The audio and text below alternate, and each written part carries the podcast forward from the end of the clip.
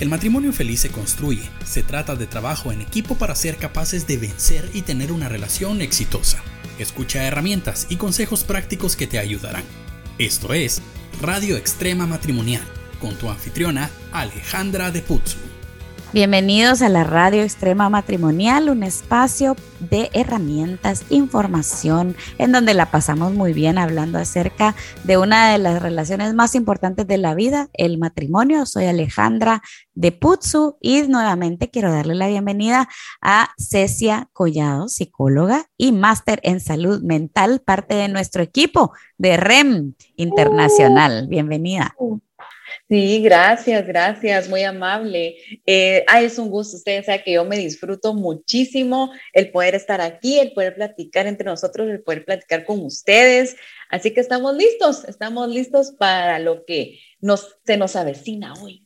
Y si tienen preguntas o alguna consulta que quieran hacerle a Cecia o a mí o que, que si quieren que hablemos de algo, Pueden hacerlo a través de nuestras redes sociales en Matrimonios REM, ya sea en Facebook o en Instagram. Ahí nos pueden hacer preguntas. Así que estamos listas. Ya hoy vamos a cerrar con estos. Bueno, fueron tres episodios acerca del el duelo y cómo lo manejamos en medio de una infidelidad. Así que, eh, aunque estamos hablando de infidelidad, también mm, es aplicable para eh, otros duelos. Y en el episodio anterior yo me quedé con una deuda con ustedes, porque yo les dije que había un versículo que les quería compartir y aquí está. Está en Hebreos 4:15, dice así porque no tenemos un sumo sacerdote que no pueda compadecerse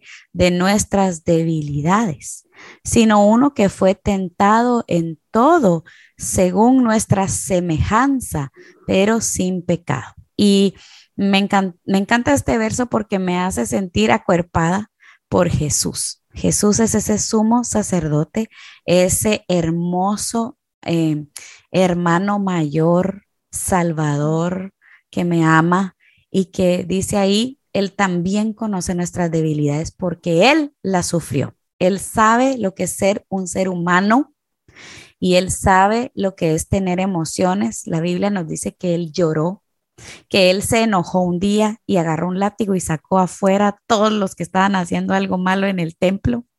Él puso orden, ¿verdad? A los que estaban... Eh, mal en su mente les los hacía entrar en razón, ¿verdad? Pero también él se gozaba con los niños, tenía misericordia, sonreía, me imagino, yo no me imagino a un Jesús bravo ni triste, ¿verdad? Eh, así que en cualquiera de las etapas que estemos pasando, sepamos que tenemos un aliado en Jesús. ¿verdad? Y esa era mi eh, deuda de la semana pasada, ya la cumplí. Checklist. Y ahora eh, hablemos un poquito de las otras dos etapas que tenemos en el duelo, que es la nostalgia.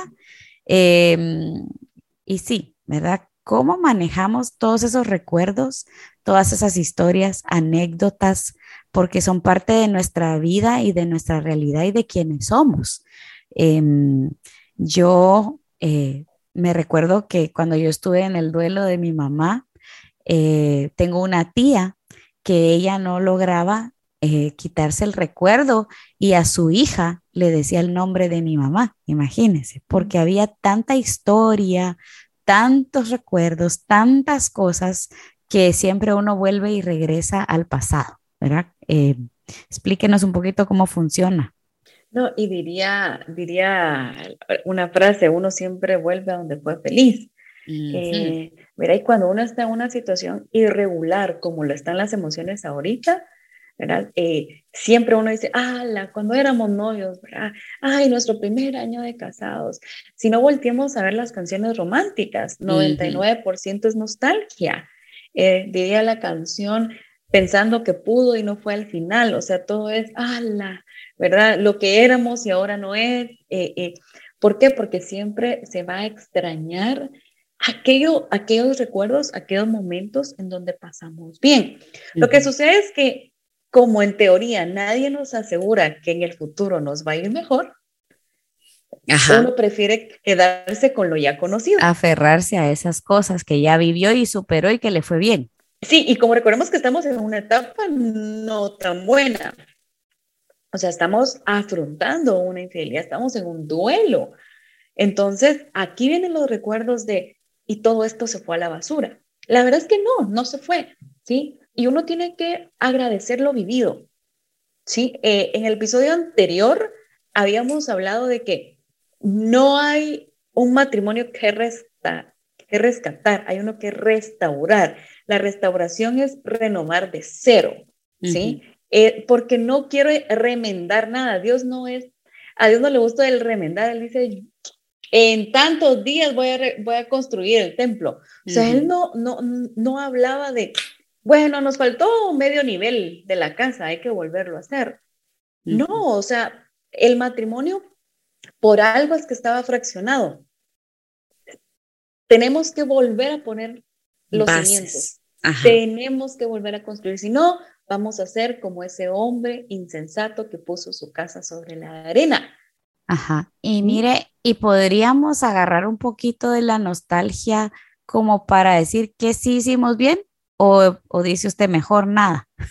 no, sí, por supuesto. Sí, recuerda que a mí me quedó lo que usted nos dijo en un episodio de que todas las etapas tienen un objetivo. Sí. O sea, no la vamos a pasar porque de plano tenemos que sufrir. No, la nostalgia no es, de, no es solo justo en lo negativo, sino en pasamos buenos momentos. Es que uno tiene que aferrarse a algo bueno. Uno no puede aferrarse al dolor.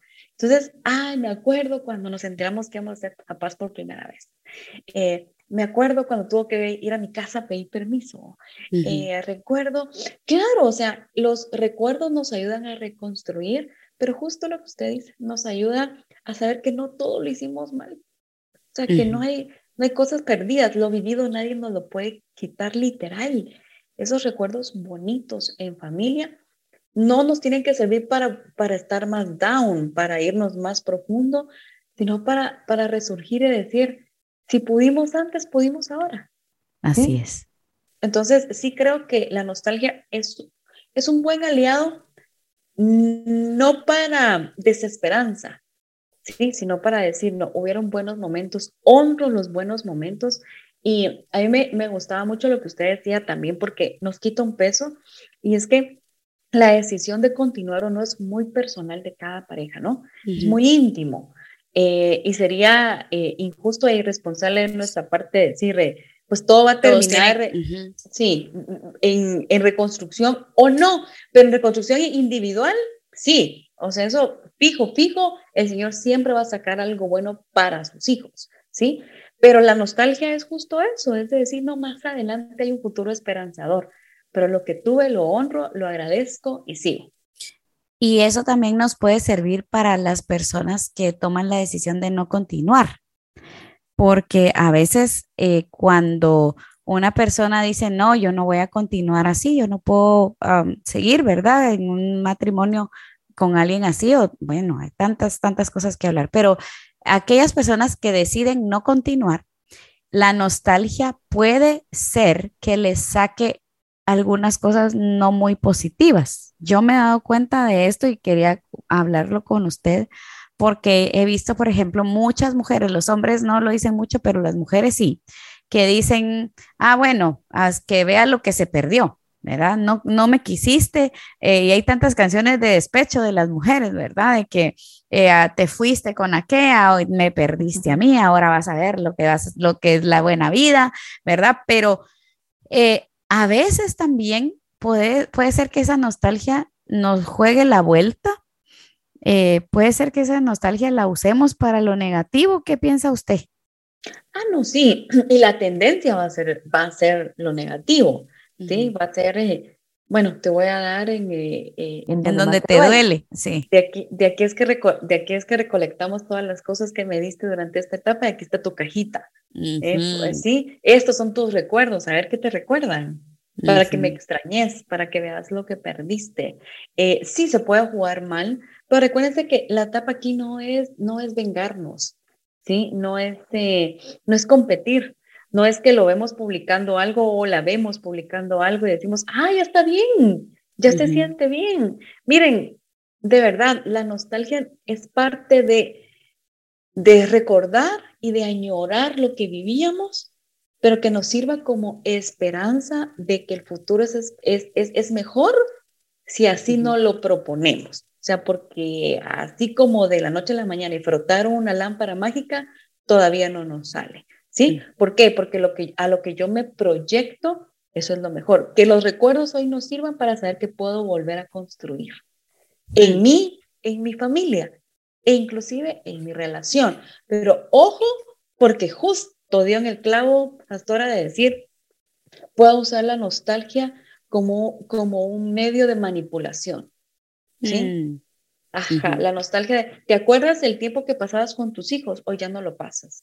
Mm. De, tuviste que haber pensado en eso. Y así X cantidad de cosas que el punto aquí no es ni venganza ni manipulación. Aquí el punto es de recordemos los buenos tiempos que nos sirvan para volver a construir. Y podría ser que eh, en el caso de las personas que deciden no seguir juntos, esta nostalgia nos sirva para ver cosas buenas y empezar a tener misericordia, ¿sí? Eh, decir, bueno, yo, nosotros decidimos esto, pero esta persona es un buen papá, es una buena mamá, eso nadie se lo quita y voy a darle el espacio para crecer como papá, como mamá en esta familia, ¿verdad? Eh, siempre fue muy trabajadora, muy trabajador, siempre fue una persona atenta, educada, ver todo lo bueno, ¿verdad? Porque, porque creo que, que ahí también eso nos puede servir para crecer. Eh, creo que, que lo más importante y lo que queremos lograr con estos episodios es decirte que hay una forma diferente de enfrentar las cosas. Aquí podríamos decirle, no, miren, díganles, pónganles, ¿verdad? Hay tanto y tanto contenido que te dice eso, pero aquí no vas a encontrar esto, aquí vas a encontrar lo, lo diferente, ¿verdad? Lo contrario, porque nosotros creemos que hay esperanza, que hay misericordia, que el amor puede cubrir las faltas y que si ponemos un poquito de amor, aunque no sigamos juntos, podemos tener una buena relación, ¿verdad? Por amor a los niños, por amor a nuestras familias, quedar en paz y no como peleando todo el tiempo, qué aburrido vivir una vida de pelea. O sea, yo he visto eh, mamás trabajando con tantos jóvenes, ¿verdad? Mamás que toda la vida peleaban con el papá de los hijos y cada vez que el papá iba a traer a los hijos para, porque les tocaba salir era pelea, pelea, pelea, qué aburrido, la verdad, qué aburrido. Así que, eh, y quisiera que habláramos de la otra fase que es la que, la que más a veces escuchamos y es de la aceptación. ¿Cómo le hago yo para aceptar, para aceptar Óigame a mí, ya estoy hablando aquí eh, un poco dominicano. ¿Cómo hago para aceptar que ya superé esto? ¿Cómo me doy cuenta que ya, que ya salí adelante? Como este es el resultado de un trabajo, de un proceso, recordemos nuestra frase célebre de los primeros episodios, y es que nadie sana en línea recta. Entonces, ya me imagino los picos que tuviste que haber pasado para llegar hoy a esta etapa eh, final de aceptación de quién soy hoy, de lo que estoy viviendo hoy. Nadie está diciendo que aquí ya se solucionó el problema. Pero si la situación en tu mente ya tiene cabida y ya la podemos aceptar como una realidad, esto es ganancia. ¿Por qué? Porque ahora sí, como matrimonio vamos a poder trabajar. Se dan cuenta que aquí no, estoy, no involucramos en ninguna etapa a la pareja. Sí. A ninguna, porque eso es un proceso personal. Y puede ser que alguno nos tome, y usted lo decía, un poquito más de tiempo y a otros un poquito menos de tiempo, pero nadie tiene una dosis. Yo, a mí me encanta cuando la gente me pregunta, ¿y cuánto tiempo es el normal? Ajá. ¿Cuánto tiempo dura? no, no es tanto de tiempo. Si se lo proponen, ¿sí? cada uno a trabajar en sí mismo, la logramos.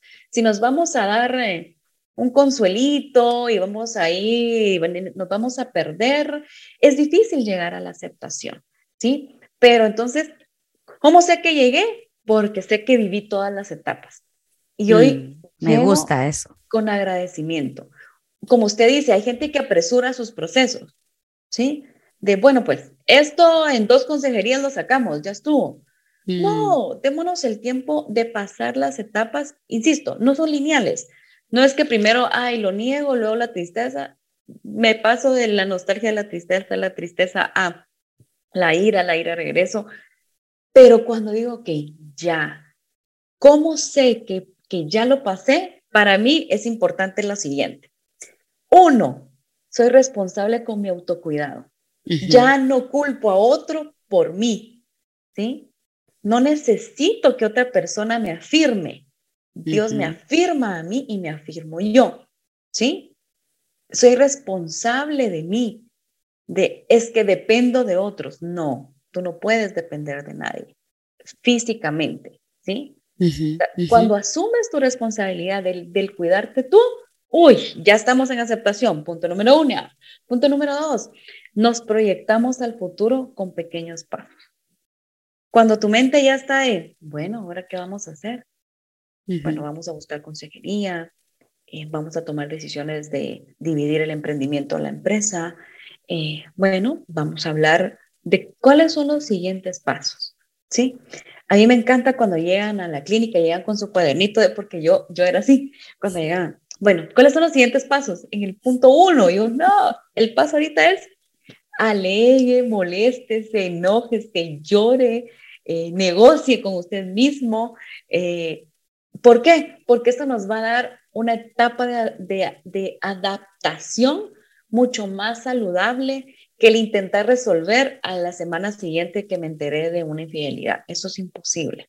¿Sí? Entonces, con tiempo, pero cuando mi mente ya está, ¿cuáles son los siguientes pasos? Es porque ya reduje cortisol, ya tengo oxitocina y ya mi frontal está con toma de decisiones. Ahora sí. ¿Te acuerdas que ya es buen tiempo? De eso? Sí. Ajá. Acá. Entonces, ya ahorita es de, uy, ya me puedo proyectar. Porque antes nuestra mente estaba bloqueada un día a la vez. Y así tiene que ser. No se exijan, ¿sí? No se exijan.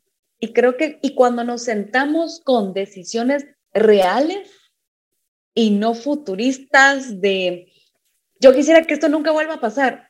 No. O, bueno, ¿sabes qué? Sí te voy a perdonar, pero quiero revisar tu teléfono todos los días y quiero tus redes sociales todos los días, porque miren, si alguien lo quiere volver a hacer, lo va a volver a hacer, se lo controlen hoy, se lo controlen en la noche, se lo controlen. Si la relación no va a ser basada en perdón y en confianza, tenemos que replantearlo. Por eso es que cada quien tiene que sanar individual para luego hablar del colectivo. ¿Sí? Me encanta. Entonces, en esas etapas, cuando ustedes se vean autocuidándose, no responsabilizando a otro. Dos, proyectándose hacia el futuro como pareja e inclusive como ustedes, ¿sí? Entonces uno puede decir, ahí voy. No un futuro de cinco años, metas cortas, ¿sí? Metas cortas. Y cuando puedo hablar de esto más con agradecimiento que con tristeza. Así sea como voy a agradecer en la infidelidad, no, voy a agradecer lo aprendido, lo que hasta hoy fue, porque esto me va a volver un mejor ser humano. Si no, no, no, te, no tuviera chiste. O sea, si voy a subir una montaña y no voy a estar más arriba de donde estuve al principio, entonces ¿para qué? Es como, esto parece un hámster, ¿no? No le voy a dar vueltas a lo mismo. ¿sí? La idea es voy hacia lo siguiente, me proyecto, ¿sí? Diría Pablo, olvido lo que está en el pasado, no es que lo olvido, sino hago las bases Dejo atrás y me extiendo hacia lo que está por delante. Así es. Me encanta. Buenísimo. Pues la verdad es que todos estos episodios han sido como que eh, hay mucho, mucho, mucho que procesar, ¿verdad? Y, y, creo que de, las, de los aprendizajes más grandes es se vale sanar de diferentes formas, ¿verdad? Eh, no todos tenemos que llevar el mismo proceso, todos tenemos diferentes formas de procesarlo. Eh, lo otro, darle tiempo a que ocurra lo que tiene que ocurrir, aceptar mi realidad, vivir el momento.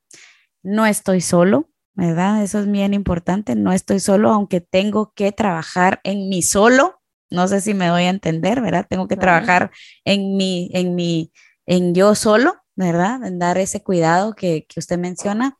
Y lo otro, eh, creo que cuando ya estamos en un poquito en esta etapa, ¿verdad? Eh, ya se pueden empezar a tomar decisiones más fuertes, ¿verdad? Más, uno puede ser que en, el, en la ira, en el, en el temor, en todo eso pueda empezar a tomar malas decisiones y hasta que uno no está ya un poquito en, en empezar a aceptar, no, yo les aconsejaría no tomar muchas decisiones antes, ¿verdad? Sino que hasta que ya está calmada la tormenta.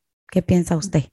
No, total. Uno no puede tomar decisiones con las emociones porque son traicioneras, porque las emociones no fueron hechas para la toma de decisiones, sino para sentir, analizar y proyectarnos. Entonces, y aunque quieran tomar la decisión, no la van a tomar. O sea, es, el frontal simplemente está inhibido. No funciona. Uno dice, eh, ¿será que me quedo, me voy, la, la dejo, me, ¿qué, qué, qué hago? ¿Qué hago? Sí, entonces siempre, recuérdense, no sé si han escuchado eso que uno dice, uno no tiene que tomar decisiones o muy enojado o muy alegre. ¿sí? Porque te prometo el sol y las estrellas y luego mm, recuerdo que soy un ser humano y que, pues no, ¿verdad? No, no puedo. Sí, no, realmente la toma de decisiones es hasta que emocionalmente me siento medianamente estable, porque son decisiones de vida. Claro. No es quién va a ir al súper, son decisiones de vida, entonces no las tomemos a la ligera y no hay por qué tomarlas aún, sino cuando ya llegamos a la aceptación, entonces ya empezamos como ese proceso de adaptabilidad, ¿no? De negociación sana por un interés en común. Ejemplo, nuestros hijos, el negocio que tenemos en común, nuestras familias merecen respeto. ¿Sí? En son de un objetivo en común, vamos a proceder. Así es. Bueno, pues yo creo que estamos con toda esta información, como le digo, yo me siento como que todavía tengo que seguir pensando y pensando. Pero sabe que ahorita que está usted hablando, digo yo, creo que lo más sabio es no meterse a hacer esas cosas para no pasar por estos procesos, ¿verdad? Aprender y si tú me estás escuchando ahorita y estás oyendo y dices, no, pues yo no estoy pasando por esto, pero estoy oyendo el podcast, antes de cualquier cosa de pensar, piensa dos veces lo que vas a hacer. ¿verdad? Y piensa en todo el montón de círculos de personas, de familiares, de situaciones que se pueden resolver antes de cometer una falta, antes de traicionar a alguien, ¿verdad? Eh, podemos reparar, podemos aún reconstruir. Si nos estamos dando cuenta que vamos por mal camino, agarremos nuestras cosas, digamos, necesitamos ayuda Votemos lo que tengamos, la pared que estamos construyendo tal vez está chueca, pero bueno, nos, estamos dando cuenta ahorita, votémosla, pidamos ayuda, pidámosle a Dios que nos enseñe, busquemos herramientas, vayamos a un REM, ¿verdad? Todo esto que podemos hacer para no llegar a este momento. Así que, eh, saben que con Cecia encontramos un estudio, no sé si usted se acuerda, de que los hombres eh, que eran infieles tenían un IQ más bajo que los hombres que eran fieles. Esto se recuerda de eso. Ah, porque los hombres que, que pensaban en ser, en ser infieles y eran inteligentes, veían más allá, veían el futuro y decían, no, me quiero ahorrar problemas. Y entonces tomaban la decisión de no ser infieles, porque son, tienen una inteligencia diferente a los que sí son. Ahí se los dejo.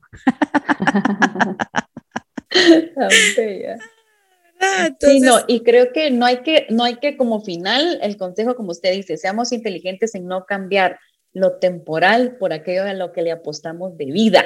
Exacto, así es, así es. Y bueno, ¿qué le parece si oramos para terminar? Me encanta porque ahí me escriben algunas personas y me dicen, lo que más me gusta del podcast es la oración al final. Así que aquí la voy a hacer. Si eso es lo que Dios quiere que hagamos, vamos a orar todas las veces que se pueda.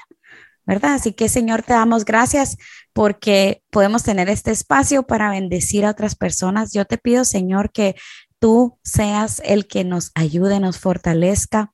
Sabemos, Señor, que es un reto eh, tener un matrimonio estable, Señor, que ah, tenemos tantas cosas, Señor, que mejorar porque somos seres humanos y te pedimos, Señor, que nos ayudes. Te pido, Padre, que ayudes a las personas que están pasando por un momento difícil en su matrimonio, que tú puedas intervenir poderosamente en sus vidas, Padre, y que seas tú, Señor, el que se lleve la gloria y la honra del el trabajo que ellos van a hacer. Yo te pido, Señor, que traigas a las personas correctas a sus vidas y que abra su corazón para que el ego se vaya, el orgullo se vaya, que venga la humildad y que pueda venir, Señor, tu restauración de una forma poderosa. Enséñanos, Señor, a trabajar activamente en nuestra relación matrimonial y que podamos cerrar las puertas para pensar en ir con alguien más sino que podamos abrir las puertas para que tú nos ayudes a permanecer. En el nombre de Jesús he orado, Señor. Amén. Amén. Muchas gracias, Cecia, por este tiempo. Gracias a todos los que nos escuchan. Ya saben, si les gusta este podcast, recomiéndennos, compártanlo y nos escuchamos a la siguiente. Bendiciones. Invertir 20 minutos en tu relación es una buena decisión. Nosotros contra el mundo Radio Extrema Matrimonial.